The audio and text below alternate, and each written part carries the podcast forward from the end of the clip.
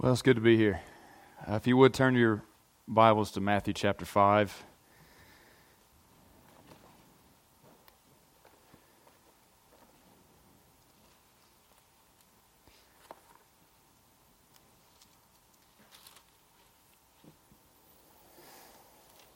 And as I've uh, continued down this path of preaching uh, through the Sermon on the Mount, uh, this morning uh, the Lord has brought us to verse 13, and we're going to try to get through verses 16, uh, Lord willing, if that happens. But I want to first, let's uh, read the scripture, and I ask you to stand uh, for the reading of the word.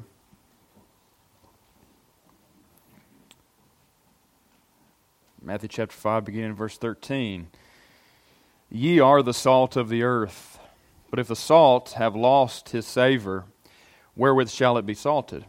It is thenceforth good for nothing, but to be cast out and to be trodden under foot of men.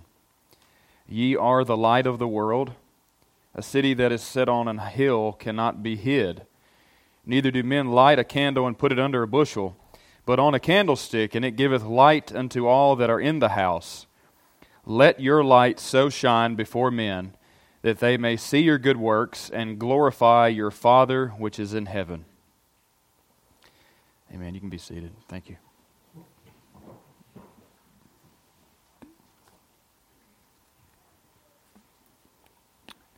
I want to have a word of prayer, if, but anything to calm me down here.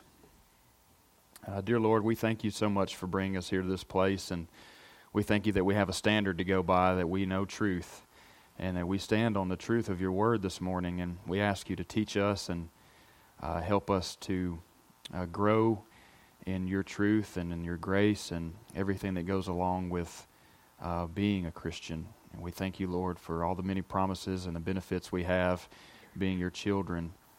Uh, and also, we thank you for the responsibility that that entails. In Jesus' name, amen.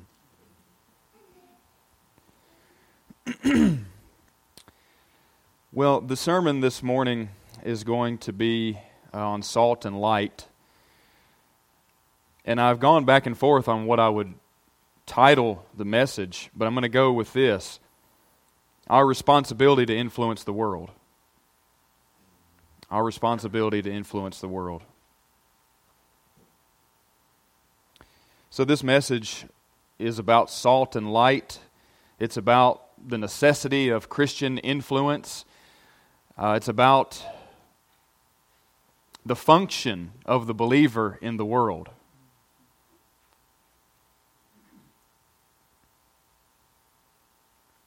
Now, this, this message is, uh,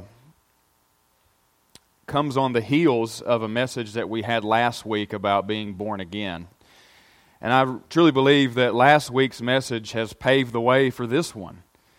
Uh, and something that Brother Chris said this morning paves the way for it as well. That at one time, uh, men were called to obedience to God from an, a heart that was set against Him.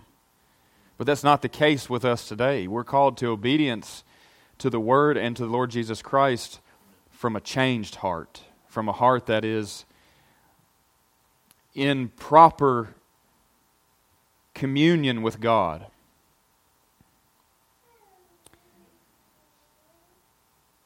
To say that you are the salt of the earth, verse 13, when Jesus says this, it's really a loaded statement. It's so simple. I mean, we hear it a lot. It's sort of a simple declaration, but it's a loaded statement. The Lord Jesus is saying so much in this declaration that ye are the salt of the earth. We often hear it today sort of as a Christian catchphrase or where it's sort of been reduced to a uh, nostalgic or a cliche type of a saying you are the salt of the earth. Um, but words have meaning, and we're here to discuss words, and this is a big deal.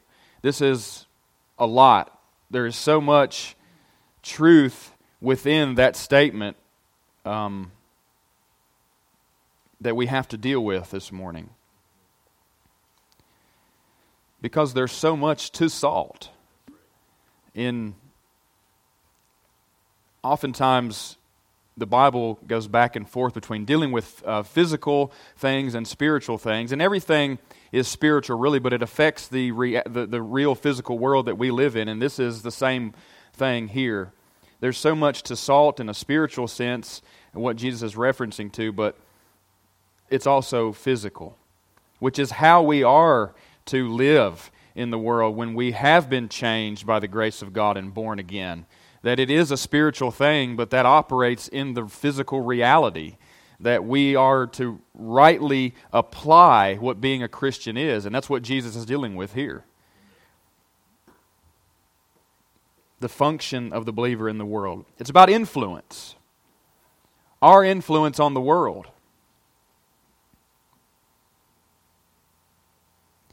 Salt has so many functions. Uh, we think of it as this thing that we take for granted that's in the salt shaker on the table. But that equate the table salt equates for maybe 1% of what function salt has and what it's really used for in our in our daily life. And just like food and water, salt is necessary for life. We can't live without salt. It's it's in your body. It's a part of uh, what goes into so many things that if you didn't have salt in the world, there would be no life. It's literally a part of sustaining life. And I want to say that without Christians in the world influencing, the world is lifeless, completely lifeless. Spiritually, of course, but also physically.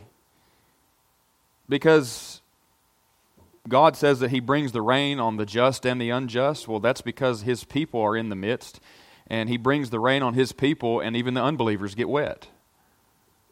They benefit from being in our midst.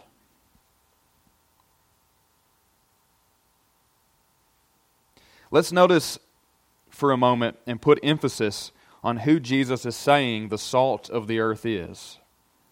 So we have to go back to the beginning of the Sermon on the Mount. Now, this is a transitionary phase of the Sermon on the Mount. We've already gone through the Beatitudes, and now we've transitioned uh, into sort of the, the heart or the meat of the sermon.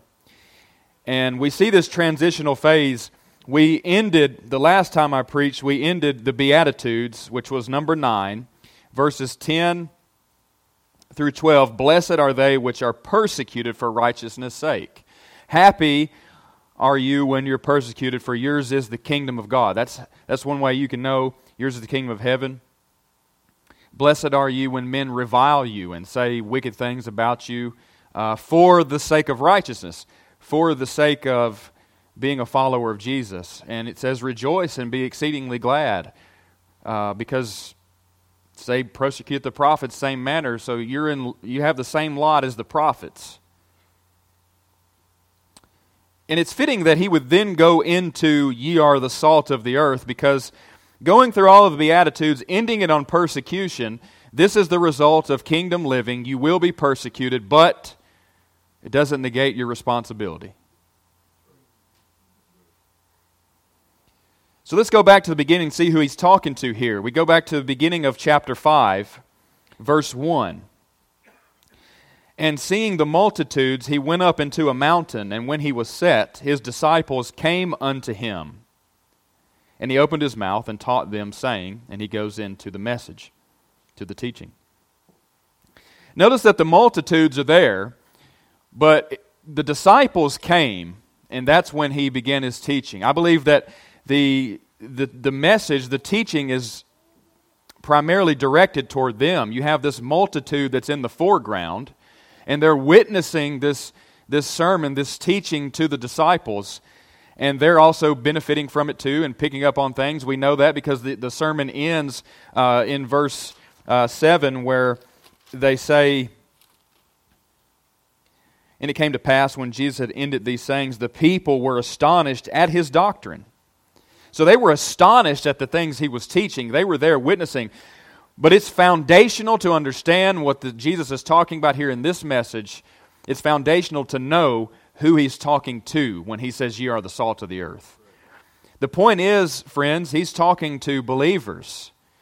He's directing this to the, those men who were there who were following him.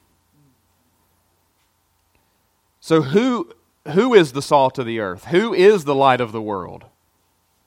You. Ye are the salt of the earth. Ye are the light of the world.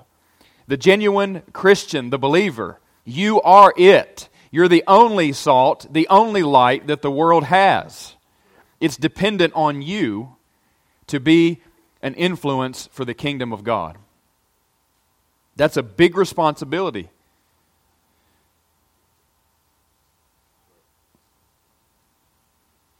The world has no other salt and light. Even though the world hates us, they are dependent on us as a source of life. God's plan to bring light into this dark, decaying world is His saints to influence. But the sad reality is, in large part, instead of being an influence on the world, the churches, many have let the world influence them. And I pray that would not be us here today. Because that responsibility dictates a not a retroactive but a proactive approach to diminishing evil in the world, stifling the, the lies and the, the deception of the, of the wicked one, uh, by bringing forth truth and by living out that truth. First and foremost, living out the truth. We live it out first, it impacts our life first, and then we preach it, then we stand on it. We then are the salt and are the light in a, in a real application. For the world, this is saying, for the world to function properly, it's necessary for Christians to impact the world, to be an influence for the world. And we see so many uh, evils rising and, and things happening because we have failed in that. And I don't mean as individuals, but collectively. Because it needs to be collective. Several weeks back, uh, I think it was Chris preached a message on unity. That's so important because to be salt and light, we have to have unity to some degree. I'm not talking about an ecumenical type thing where we just let people believe whatever they want, but there has to be uh, a an army has to be unified. An army has to be unified because when you take and salt your food, you sit down at the table and you ask your wife to pass the salt, you don't sprinkle a few little grains in your hand and put it on your food. No, you shake the salt shaker over it. Because salt works collectively, it, it works in, in, together in unison. That's how it functions. And many of the problems we have is because of false doctrine and, and all these things that came into the church and years of, of, of doing that and being influenced by the world. Now, this thing about influence, your influence has greater power than I think you may realize. No person, whether believer, unbeliever, good, or, or evil, no person has a neutral impact. No one. No matter how minuscule we may view their life or how we may view ours, but no single person has a, has a neutral impact on the world in which we live. And also in eternal destinations. I realize that God is sovereign and I hold to God's sovereignty. But He uses people to carry forth His will and to, to advance His kingdom. And, and we're responsible for that. We're the salt and we're the light. So we're talking about every person, whether believer or unbeliever, has an influence. So think about it. Every person leaves their mark in some way, whether negative or positive. Every person leaves their mark, and it will echo throughout history. One philosopher put it this way No man is an island. Your life is a work, whether to the good or to the bad, to impact the world, whether for good or for evil. You can't escape that. No person's life has a neutral impact. We're either a force to facilitate preservation or a force to hasten the rot and decay.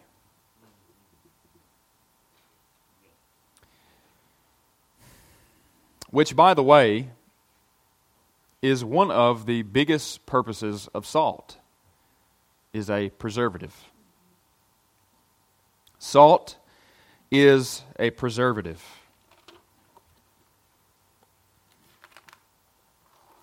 Now,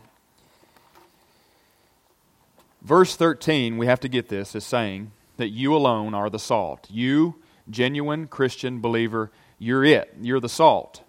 There's no other salt. Unbelievers are not going to be salt. Muslims are not salt. The Hindu, the, the, they're not salt.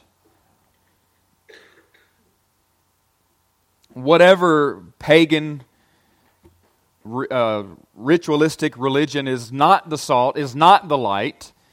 No matter how good it may look, it's not them, it's us. Let's look at some purposes of salt for a second. These things are interesting, and it, and it gives depth to the meaning and to the value of salt. These are just some purposes of salt, and I'm not going to, this is not exhaustive by any means, but for the sake of time, salt is used for preserving food, flavoring food, a cleansing agent, uh, used to extinguishing fires, melting ice, exfoliating skin, relieving sore throats. Many uses f- uh, for salt in the manufacturing and industrial processes. Um, it's also many uses for medicinal things. Salt appears in the entire Bible, Old and New Testament, 46 times. Salt is considered, especially in the ancient times, extremely valuable. Wars were fought over salt. Um, it is essential to life, especially in a time without refrigeration. If you're going to preserve food, you need salt. And if you don't have it, you can't preserve it. I may be wrong about this, I didn't verify it, but I think in all canned goods, there's salt present uh, for the canning process, for pickling, all these things. People would uh, smoke meat and they'd put it in a brine of salt so that it would keep when they would travel. Um, the Greeks called salt divine, theon. The Roman soldiers were paid in salt, which is where we get our English word salary. And if you were a lousy soldier, then they said you weren't worth your salt. That's where we get that phrase. He is not worth his salt. In the ancient world, salt was used to show sign of friendship. There were salt covenants. So you get the point. Salt is important. It's necessary for life. And think about it. I mean, if they, to say just this small thing, if they were to say, well, you got to go on a salt free diet, it's like, oh man, there goes all my happiness. I mean, it's, it's necessary. F- food without it's bland and would rot and decay in a lot of places. I want to look at some Old Testament scriptures regarding salt.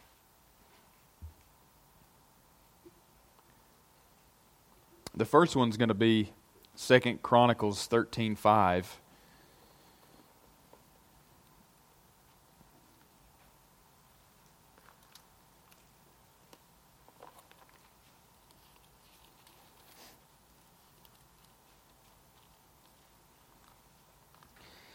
2 Chronicles 13 5. Ought ye not to know that the Lord God of Israel gave the kingdom over to Israel to David forever, even to him and to his sons by a covenant of salt? What is this saying here?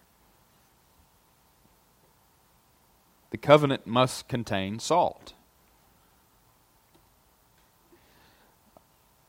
Going deeper on that note, let's go to Leviticus 2:13.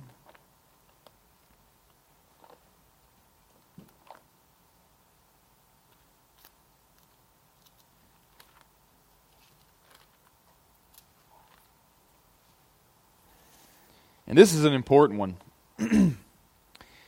Leviticus 2:13 and every oblation of thy meat offering shalt thou season with salt. Neither shalt thou suffer the salt of the covenant of thy God to be lacking from thy meat offering. With all thine offerings thou shalt offer salt. They were required for meat offerings anyway that they had to be salted for a couple reasons salt salt is a cleansing agent but also remember that after the offering was made, a portion of that offering went to uh, Aaron and his children, the priests. That was their provision, their, their sustaining food. And you didn't want to bring the priests rotten meat. So it had to be preserved by seasoning with salt. And, but also as a cleansing agent, it would, God knew this, they probably didn't know it. Um, God says things like, you know, you've got to have your uh, wash your hands under running water. And in ancient times, to an ancient person, they didn't know about microscopic bacteria, but God did. And for a cleansing purpose, so that the, the sacrifice would be clean and acceptable to him, the salt would kill the bacteria.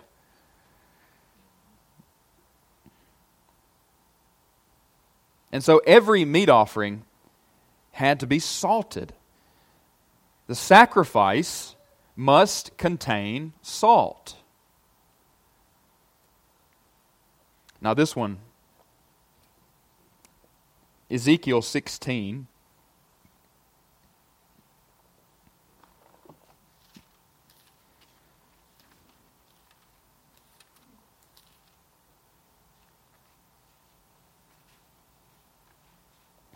Ezekiel 16, 1 through 7.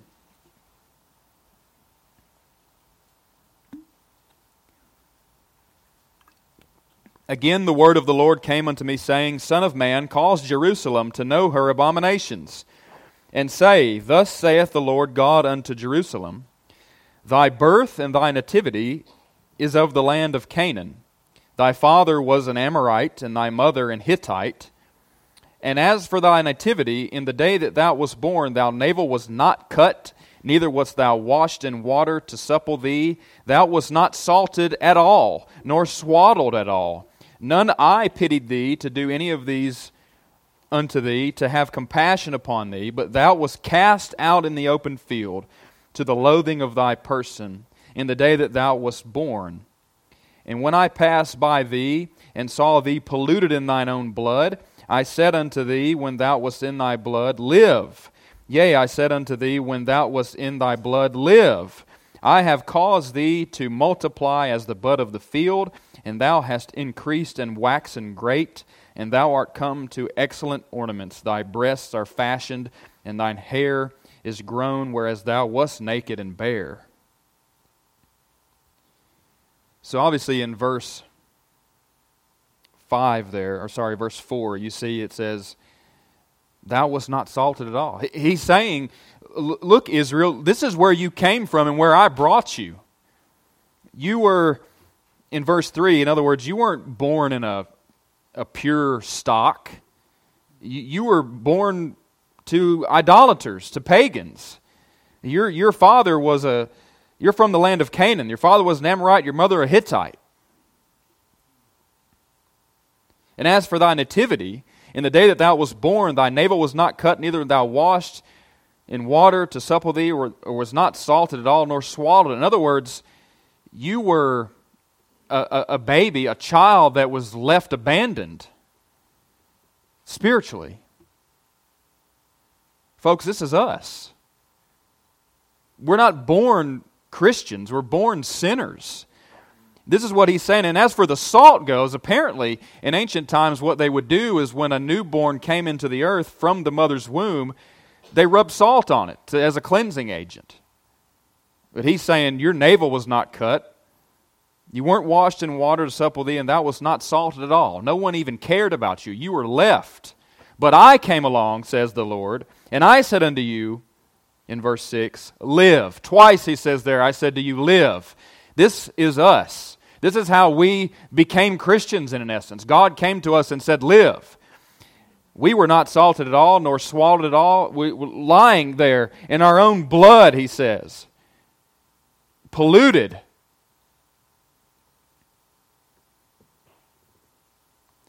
So we have the covenant must contain salt, the sacrifice must contain salt. And ye were without salt and left abandoned, but I gave you new life. Just from those three Old Testament scriptures here. Now, I want to look at Amos chapter 5 because we're going to see what an unsalted sacrifice looks like.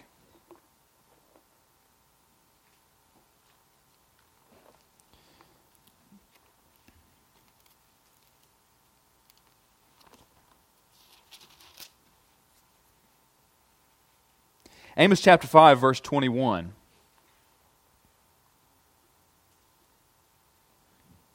I hate, I despise your feast days, and I will not smell in your solemn assemblies. Though ye offer me burnt offerings and your meat offerings, I will not accept them, neither will I regard the peace offerings of your fat beasts. Take thou away from me the noise of thy songs, for I will not hear the melody of thy viols but let judgment run down as waters and unrighteous and righteousness as a mighty stream. Have ye, uh, have ye offered unto me sacrifices and offerings in the wilderness forty years, O house of Israel? But ye have borne the tabernacle of your Moloch and Chiun, your images, the star of your God, which ye made to yourselves.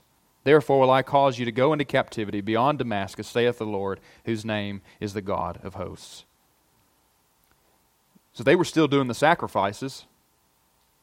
They might have still been physically salt, salting it like they were supposed to according to the Levitical law. But God hated it because on the side over here they're worshiping idols. This is what I was talking about from last week's message about being born again.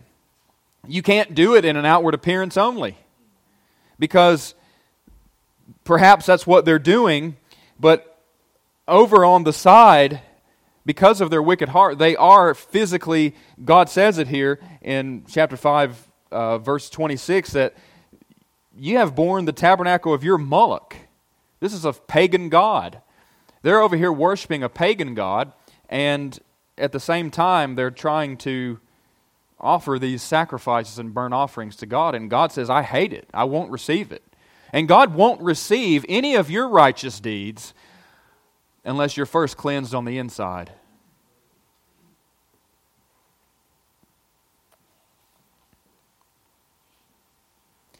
Their salt, here in Amos 5, had lost its saltiness, lost its savor due to disobedience and idolatry. Israel had lost its saltiness. And there he says in 27, I'll cause you to go into captivity and beyond Damascus, saith the Lord, whose name is the God of hosts. He's going to judge them. And so he did.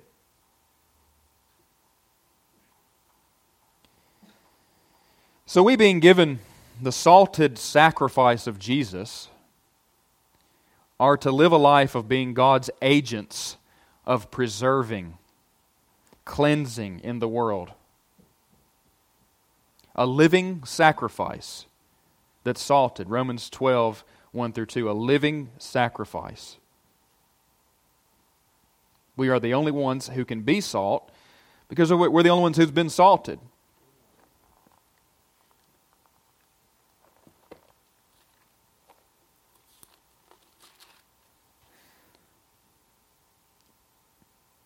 Romans 12, 1 and 2. I beseech you, therefore, I beseech you, brethren, by the mercies of God, that you present your bodies a living sacrifice, holy, acceptable unto God, which is your reasonable service.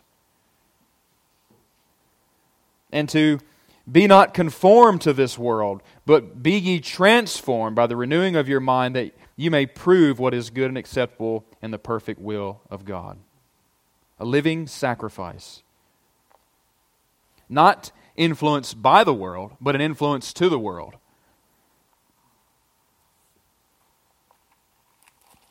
Influence must be first kingdom living and then intentional in, advancing the kingdom. We, we first believe and then we declare the truth unashamedly.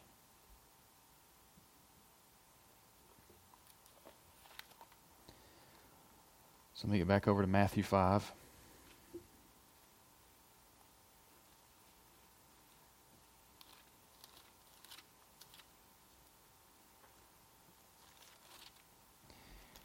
This is important for us to realize how we know who is to be salt now. We know that it's us. We know the responsibility is ours. So how do we do it? How, I mean, how, what is the, the application for that? Well, I want to give one example of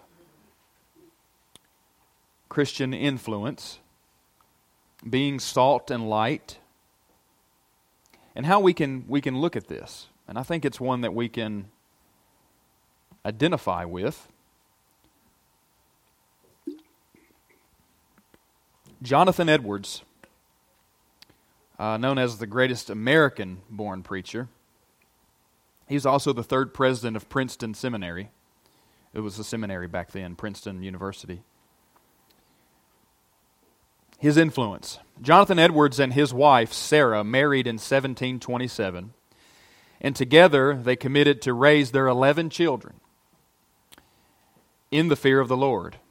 Their success as parents was revealed in a study done in 1900 showing that their descendants included 13 college presidents, 65 professors, 30 judges, 100 lawyers, a dean of a prestigious law school, 80 public office holders, nearly 100 missionaries, three mayors of large cities, three governors, three U.S. senators, one comptroller of the U.S. Treasury, and one vice president.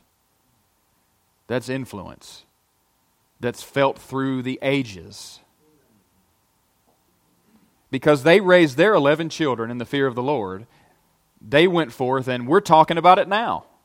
We're talking about his influence from two centuries or better ago.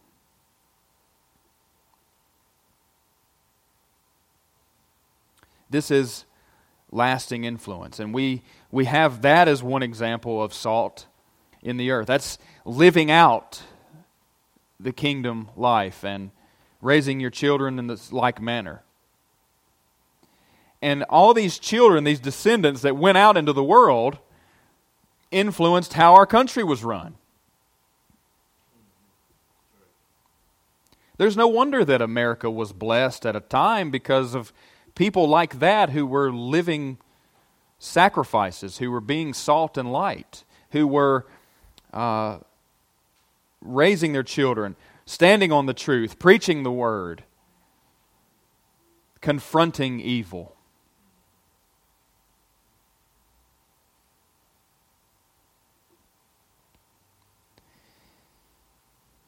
Let's um, let's look at the the issue of losing his savor, losing the saltiness.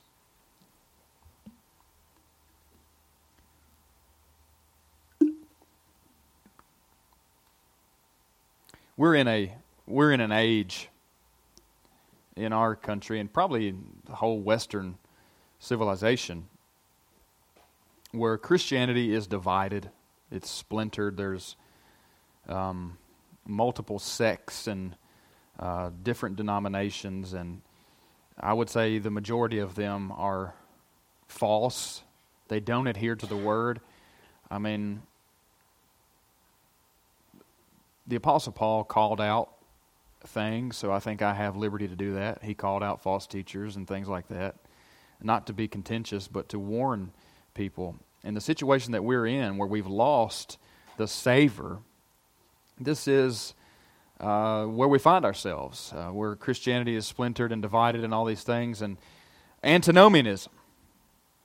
Uh, we know that we don't, we're not justified by works we're not justified by anything else but faith in the Lord Jesus Christ, being born again. But those things have real repercussions in how we ought to live. Um, God is to spur, we, we, we're spurred on by God inside to, to do good works, to influence. And, you know, you have like the United Methodist Church says, just like every church that I've taught, people that from each church I've talked to, oh, we just believe the Bible. We just, we just preach the Bible. But we have women preachers. We have uh, LGBTQ, um, transgender preachers who preach the Word of God. Oh, but you believe the Bible. Not possible. The only kind of Christian there is is a biblical one.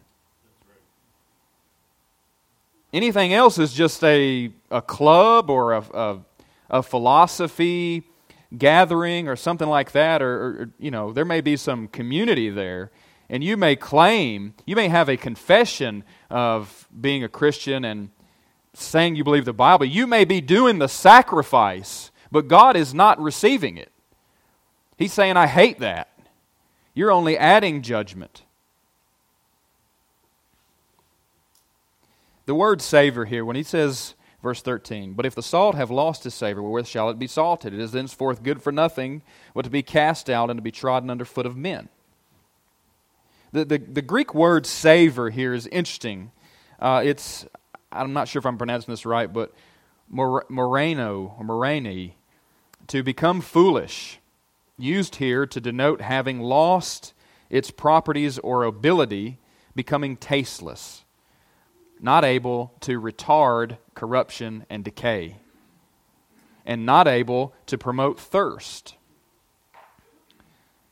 Uh, one of the, so we already talked about how salt is a preservative, it has many different functions. One of the things that salt does is it makes you thirsty. You know, when you eat something salty, you get thirsty. A Christian is to be salt by making the world thirsty for Christ. And how can we do that if we're just throwing in with the world like so many do? This word where it says um, savor, moreno, uh, to become foolish, it, not good for anything. You, have literally, um, you're not good for anything. You're not good for nothing. You're, you're just, you have an empty confession. You have a confession where you say you agree, but you're not living it out. I was talking at my at, at my work to um, the guy who delivers uh, our batteries. Uh, he works for a parts company, and every Friday, if I need batteries, he'll come deliver. I really love talking to this guy. He's an unbeliever, um, and I have witnessed to him, and I've tried to convert him. Uh, but he's smart as a whip. He he he is. Um, he's very abreast on current events and things going on in our culture. And we talk, and many of the things I tell him about God's Word, he agrees with. You know, he says that there's wisdom there, and, and you know, he, um, he even says that, you know, Western civilization is blessed because it was influenced by Christianity. And, but he said something uh, on Friday when I saw him he said, "You know, I, you know, I don't I'm not a believer, but I can see through these people who say that they're Christians and they're not. They see that. And that that's that turns them away from following Christ. When there's the the the um you know, the example that he gave was, you know, you see somebody saying that they're a Christian and they're out smoking and cussing and, you know, just living like everybody else. And he said, I can see through that. Even I know that's not a Christian, he said. This is somebody who is an unbeliever. Even I know that's not a Christian. We're not fooling anybody. That was interesting to me that he said that. I was thankful that he said that.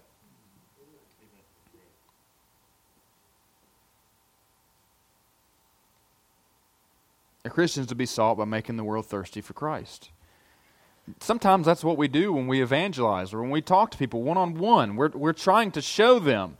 Uh, we use the law. It's necessary to use the law. You know that? You have to, because that's the, the law is the knowledge of sin. The definition of sin is lawlessness.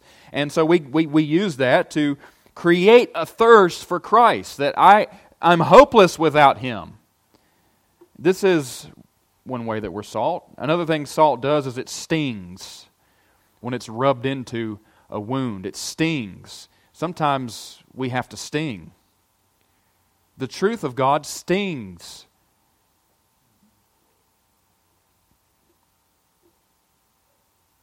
Now, primary, the primary way a Christian loses his savor and becomes tasteless and useless is not living out their confession.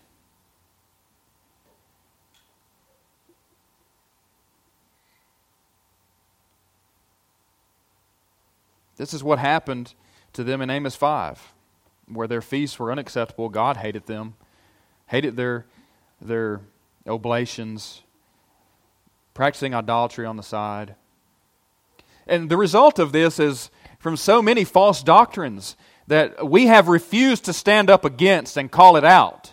The easy believism doctrine, where, oh, you just come up to the front uh, and you say a prayer, you're saved, and then you go out and you say to everybody, I'm a Christian, and you live just like everybody else. That's cultural Christianity, but it's not genuine biblical Christianity. And what I would say to us today is don't be a camouflage Christian. We are supposed to look different. We are supposed to live different. We're not supposed to be like the world and be influenced by them to the point that our salt has lost its saltiness and is useless. We should be calling out these things, and I think it's going to require us to do it more and more. And I know that we don't want to be contentious. But consider the first martyr in the church age, Stephen. He preached such a good sermon, they killed him. The first sermon he ever preached, it was his last.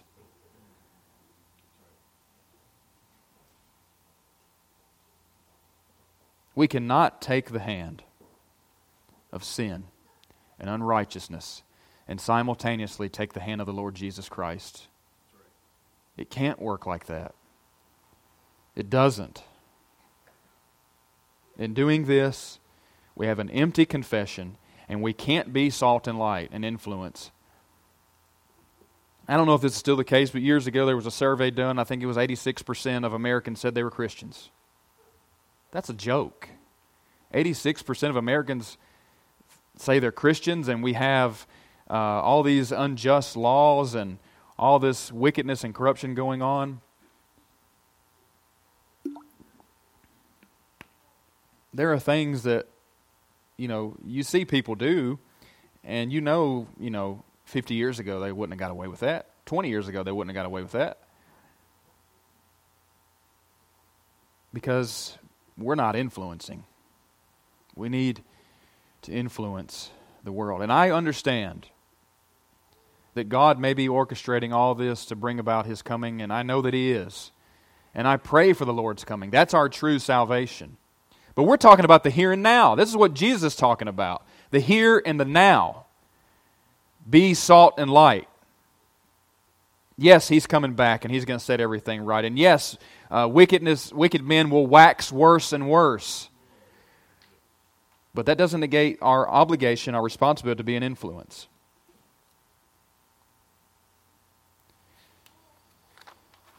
But many are, many are allowing the world to influence and we can't fall into that category. I, I won't even listen to Christian music anymore. I'm talking about stuff that's not the, not the hymns and all that, but I'm talking about contemporary music that you hear on the radio. I'm not saying all of it's bad, and if you listen to that, that's fine, but you better be guarded when you do it. I won't have it. I'm tired of it because it's all self centered. It's all modern, contemporary Christianity that doesn't face the truth, the hard truths, that only talks about uh, things that they are okay with people hearing about the gospel, but really they're ashamed of the gospel. So we are to live like we're Christians. We're to live in holiness. Now, this is, this is, I'm not preaching the doctrine of Christian perfectionism. That's a heresy. We're not going to be perfect. It's not perfection, but it's direction.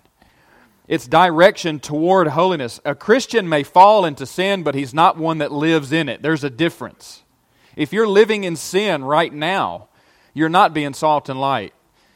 And before your salt has completely lost its saltiness, its savor, repent.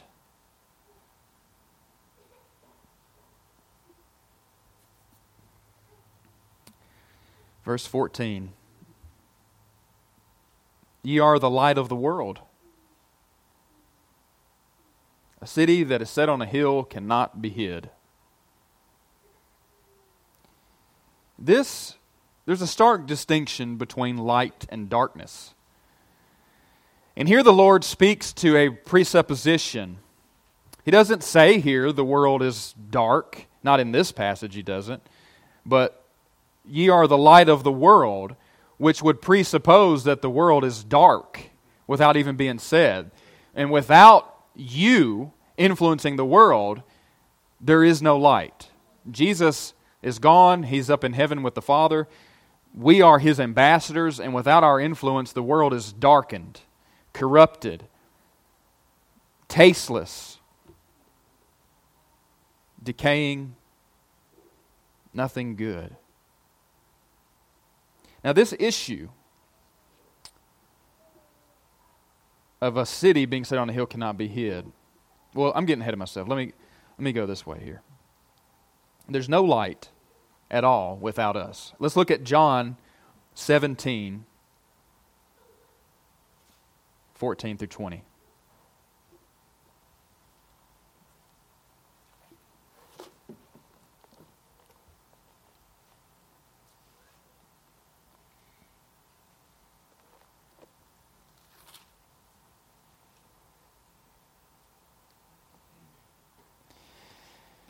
Jesus says, 17, 14, I have given them thy word.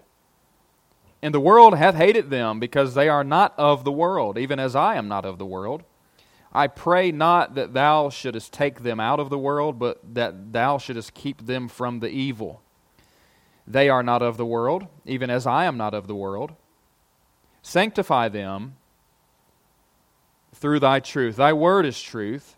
As thou hast sent me into the world, even so have I also sent them into the world. And for them for their sakes I sanctify myself, and they also might be sanctified through the truth. Neither neither pray I for these alone, but for them also which shall believe on me through their word. That last verse there in 20, that's us. That we he's he's Jesus is literally praying for you and for me right there I pray for them. I pray for these disciples, not only these 12, but also for the ones who will believe on, on me through their word, through their testimony. How can anyone believe on the Lord Jesus without our testimony? Think about that. But also here, it says, We are not of the world as Jesus was not. In the same way that he wasn't of the world, we're not to be of the world that is a, a big statement because we're, Jesus is our example. We're to live uh, as he did. Um, we're not of the world in the same way that he's not of the world. We're, we're children of God. We're born from above, it says there in, in John 3. We often see throughout the gospel this comparison that Jesus makes uh, to himself and the disciples or in, to other believers in, in terms of what we should do and be. You know, we're not the Son of God, obviously, and, and we don't have um, uh, God qualities in that sense, but um, we are how we are to live, how we are to be. He makes this comparison to us and Him. Just as I've done this, you do this. And what we are to expect from the world. It says there that the, the world hates them because hated him. We must not be a partaker of its darkness.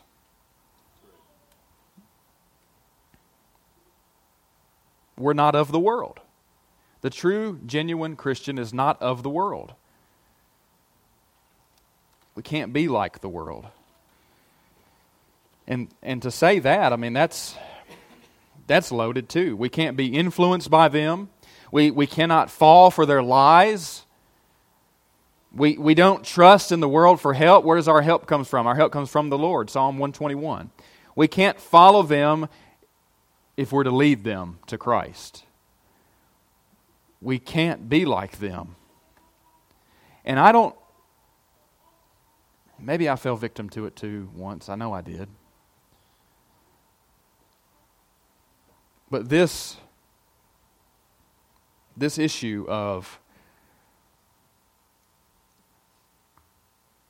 a grace only message. And what I mean by that is this lie that because you're under grace, you now have license to sin, or you can, it's okay. Sin's not a big deal to you. There's no condemnation of those who are, who are in Christ Jesus. That's true.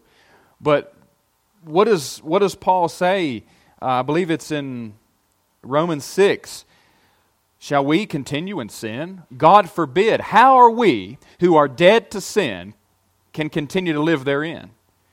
You can't be salt and light if you're if you have this mentality of this antinomian doctrine that is the major I'm going to tell you is the majority of contemporary churches in America. This antinomian doctrine that well you're under grace and so you you don't have to worry about anything. You just go with the flow. No, you go against the flow.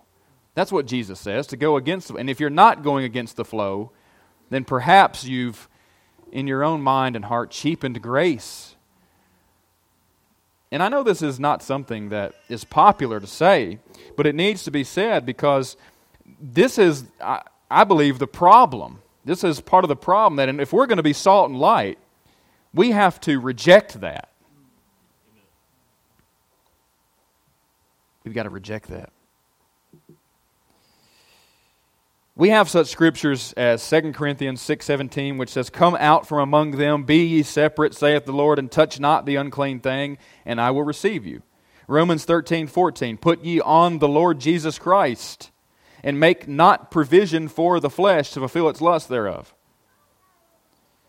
This is how we have to live to be salt and light. This is what comes first. We can't stand on the truth if we're not living the truth.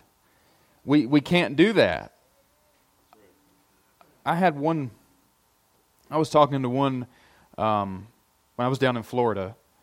I was talking to one um, the other preachers there. One of the guy. He was an older guy. I love talking to him. Uh, so much wisdom, and he was talking about this subject. And he said that you know if you're going to preach the gospel in a right way, you you have to be following the Lord and in love with Him and living a holy life because that's more important than knowing all the Greek and Hebrew.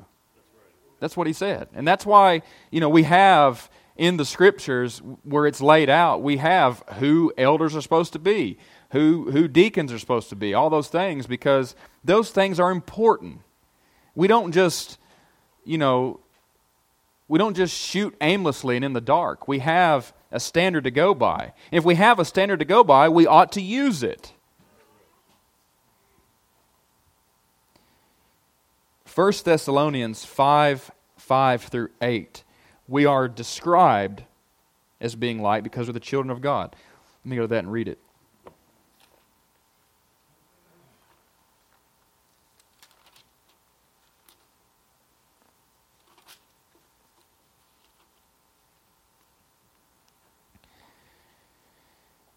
Ye are all the children of light and the children of the day.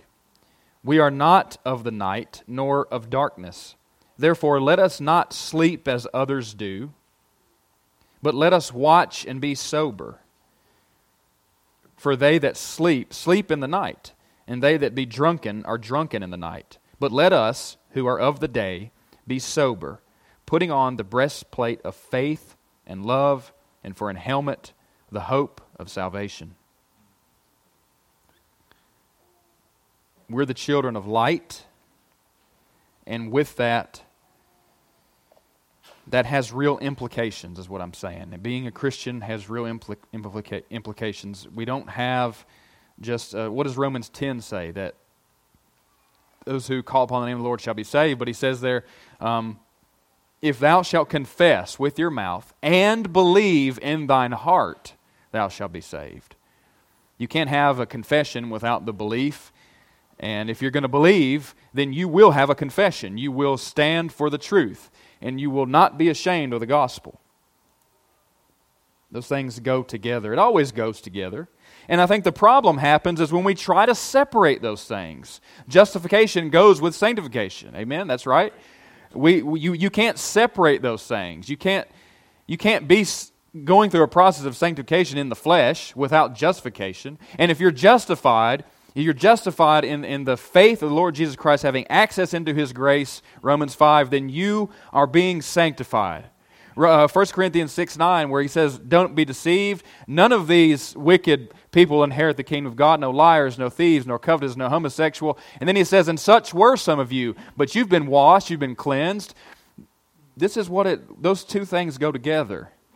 And we can't rightly separate those two. And that's what uh, people who preach this false doctrine, that's what they're doing. They're separating the two, those two things. And I can tell you, friend, I mean, I'm not, I'm not ashamed of it. The reason that I, I hold to the doctrine that I do in the doctrines of grace and the, the sovereignty of God and the grace of God is because, as far as I can tell, being a Christian for as long as I've been in studying the Word, it's the only one that's consistently holds to the full counsel of God.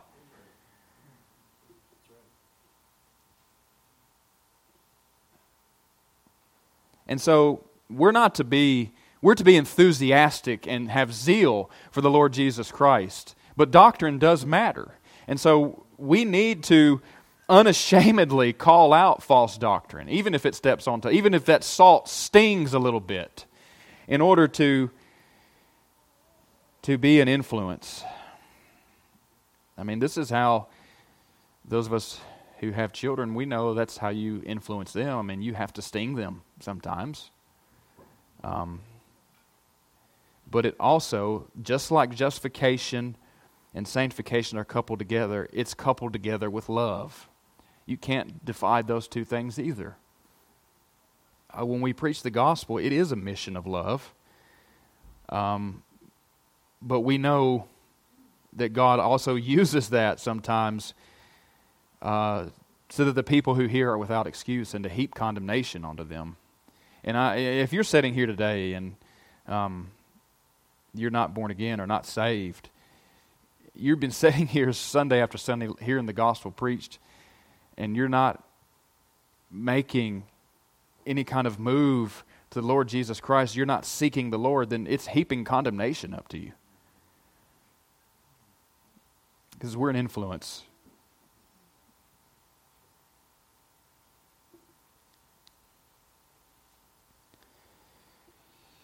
The issue of hiding your light, being ashamed. A city that set on a hill cannot be hid. Neither do men light a candle and put it under a bushel, but on a candlestick, and it giveth light unto all that are in the house. Romans 1 15 through 16. You know it. So, as much as in me is, I am ready to preach the gospel to you that are at Rome also. For I am not ashamed of the gospel of Christ, for it is the power of God unto salvation to every one that believeth to the Jew first and also to the Greek. He was not ashamed. He says he was ready to preach the gospel because he's not ashamed of it, because it's the power of God unto salvation. The world hates the gospel just by nature, and many churches are ashamed of it for that reason. I read a book uh, that just showed up to my house one time, and Jody said she was responsible for it, but called Ashamed of the Gospel. And I got it in the mail and I thought, man, I'm going to read this. And I read it and it's, that's exactly what it's about. The pragmatism that has encapsulated the, the American and Western churches, it's appalling. It's got to be called out. And I would plead with those people uh, who that may hear this later on in times past that they would turn away from that. Stop trying to appeal to, stop trying to sell Jesus, okay? Stop trying to sell him like you would sell a car or some trinket. You, we can't sell Jesus.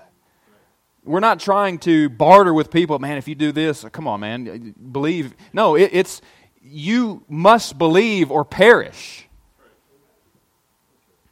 You, that's, that's what it is. That's how, if you try to go about it any other way, then maybe there is part of in you that's ashamed of the gospel, I would say to that person. And, and please check yourself um, and, and realize what the power of God's salvation is.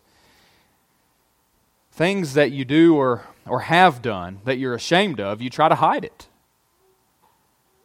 And if you're trying to hide your Christianity, whether actively or um, passively, that's revealing that there's something about Christ that you're ashamed of. And remember, he said, if you're ashamed of me, I'll be ashamed of you. If you're ashamed of me to men, then I'll be ashamed of you to my Father. Many will surely speak about and not be ashamed of certain things in the Bible, uh, about the gospel. They'll, they'll, it's okay, they'll speak about God's love, won't they? They'll speak about God's blessing. They'll speak about, uh, you know, God's grace. This is why the whole world knows John 3.16, but no one knows John 3.18. That he who does not believe is already condemned. Or no, no one knows Psalm 5.5. God hates all workers of iniquity. But we, everybody knows John 3.16, don't they? But see, those two things go together.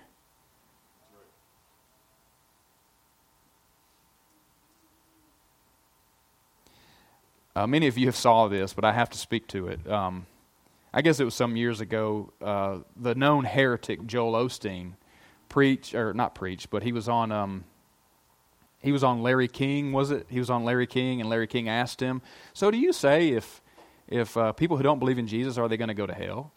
And he said, "Well, I don't know. I can't say that. I mean, I I believe that you know if you're you're loving God and all this nonsense and stuff, and uh, sometime later, Steve Lawson spoke to that. And each time that Joel Osteen would say, Well, I don't know, he said, Give us some men who know the truth. And that's what this is about. Like, you know, we have to stand firm on the whole truth, the whole counsel of God, that um, we can't be ashamed of the exclusivity of Christ. That's what biblical Christianity stands firm on, that uh, we don't have a church if we don't have that. The exclusivity of Christ is that, yes, it's necessary. If you want to uh, escape the wrath of God, then you must put your faith in Christ. We can't be ashamed of that. I'm almost finished.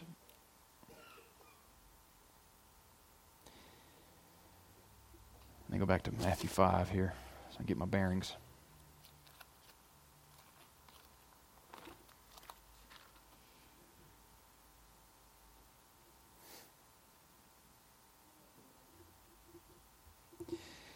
Final verse. Let your light so shine before men that they may see your good works and glorify your Father which is in heaven. Which goes with the former verse, and I may have not read that, but neither do men light a candle and put it under a bushel, but on a candlestick, and it giveth light unto all that are in the house. So we have this light. Uh, there's one verse, forgive me, I forget the address, but we have this treasure in earthen vessels. We have this light, this salt that we've been given. We're the ones who've been salted by the Lord Jesus as His children. We're the ones who we have the light in the world. Um, this is why, friends, I mean, if you know anything about history, where the Christians have gone, there's been prosperity. Western civilization, um, not perfect, but better off than Eastern places for sure. And now the scales are starting to tip. You know, I don't know what the statistics are, but I mean, I think it's pretty evident that as we uh, start to go away from that Christian influence, and I and I, am not even talking about hard line, you know, everybody believing in Christ. That day will come when He rules with a rod of iron. But I'm talking about just like I said before, the you know, the, God brings the rain on the just and the unjust. Even the unbelievers get wet when they're in our midst. And it's, it's like the whole thing about, you know, God is preserving uh, or holding back his wrath. You know, Abraham asks, if 10 men be righteous in the city, will you save the city for 10 men? Yes, for 10. Uh, and it, all the way down the line to that 10. One day, I believe that one day God will snatch his church out before he brings the tribulation of his wrath. And when all the Christians are gone, there is no salt and no life. God has no reason to preserve it. And his wrath will be unleashed. God has no reason to preserve it. And also, without the salt and the light in the world, corruption will be It'll be like in the days of Noah, when all men's, the imaginations of all of them were evil all the time, continually. Nothing to restrain it. We're already starting to see the beginnings of that with this antinomianism I was talking about. Like, we're not used, the, the law's purpose, one purpose of it, uh, says John Calvin, is to restrain wickedness in the world. Even if they don't believe, it still holds them back. I, when, when, um, when I was preaching in Nashville on Wednesday, and um, that guy took my Bible and threw it out in the street, I called the police and, and he asked me what I wanted him to do, and I said this to him. I said, Well, Romans 13 says that God's given you a ministry, and your ministry is to, um, to punish the wicked. That's the role of government, that's the role of law enforcement. And I said, Just by your presence here, you're restraining wickedness, you're retarding it. When all those things are gone, you may still have police, but it'll be like jackbooted thugs, you know, the SS or you know, something like that. This police officer, he had a profession of faith. When you stop, when, you, when there's no police, no Christian influence in law enforcement, no Christian influence in the military, can you imagine the wickedness that'll be done? So, let your light so shine before men that they may see your good works and glorify your Father. Your works are important. What you do is important. You're to let your light shine to glorify yourself? No. So that they'll see your works and glorify your Father. Two points here in this verse. Be the light, shine your light in front of the world. Do not be ashamed of God's word. Don't be ashamed of the gospel. And the second is to the purpose of glorifying God, for He is the one who's worthy to be glorified.